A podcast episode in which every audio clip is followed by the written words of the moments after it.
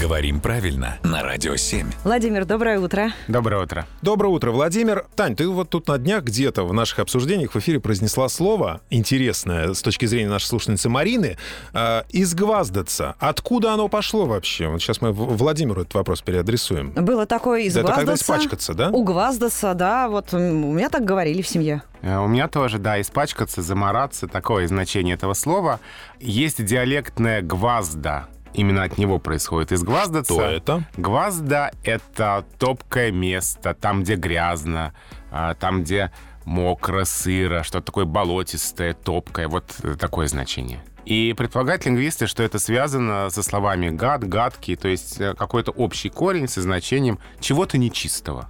То есть изгваздаться — это залезть вот в это самое э, В- в эту- нехорошее место. Да, в эту гвазду. В Да. эту гвазду.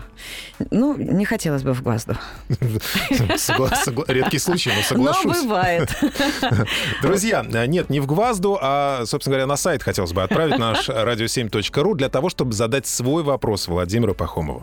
Кстати, друзья, задать свои вопросы лично, лично и увидеть Владимира Пахомова вы сможете совсем скоро в Музее слова на ВДНХ 23 июля, потому что Владимир будет читать там лекцию. Владимир, а, что- а что- какая тема? Хочется поговорить об орфографии, и я придумал такое название.